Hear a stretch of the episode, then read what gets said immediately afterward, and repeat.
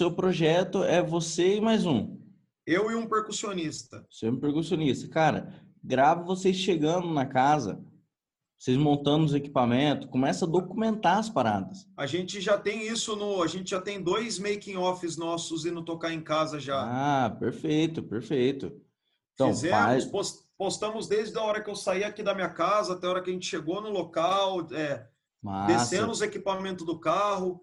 Dá um videozinho lá de uns cinco minutos aí editando, entendeu? Perfeito. Já tá faz, tam, faz também o. Depois do show, troca, troca uma ideia vocês dois. Pô, cara, o que, que você achou? Pô, e aquela música? A galera cantou isso? O que, que você sentiu ali? Pô, velho, você vai falar uma impressão sua sobre o show.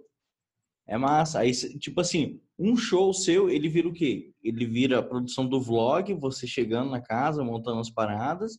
Ele vira o conteúdo do vídeo, do show em si, em música, se você tiver uma captação boa. E depois ele gera um conteúdo do pós-show. Então, tipo assim, um show seu, ao invés de você só ganhar o cachê, você já gera conteúdo para você distribuir. Aí é uma parada replicável. Você tem três linhas editoriais de conteúdo fazendo uma coisa que você já faz.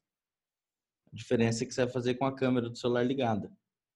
Uhum. Então, vale muito essa produção de conteúdo.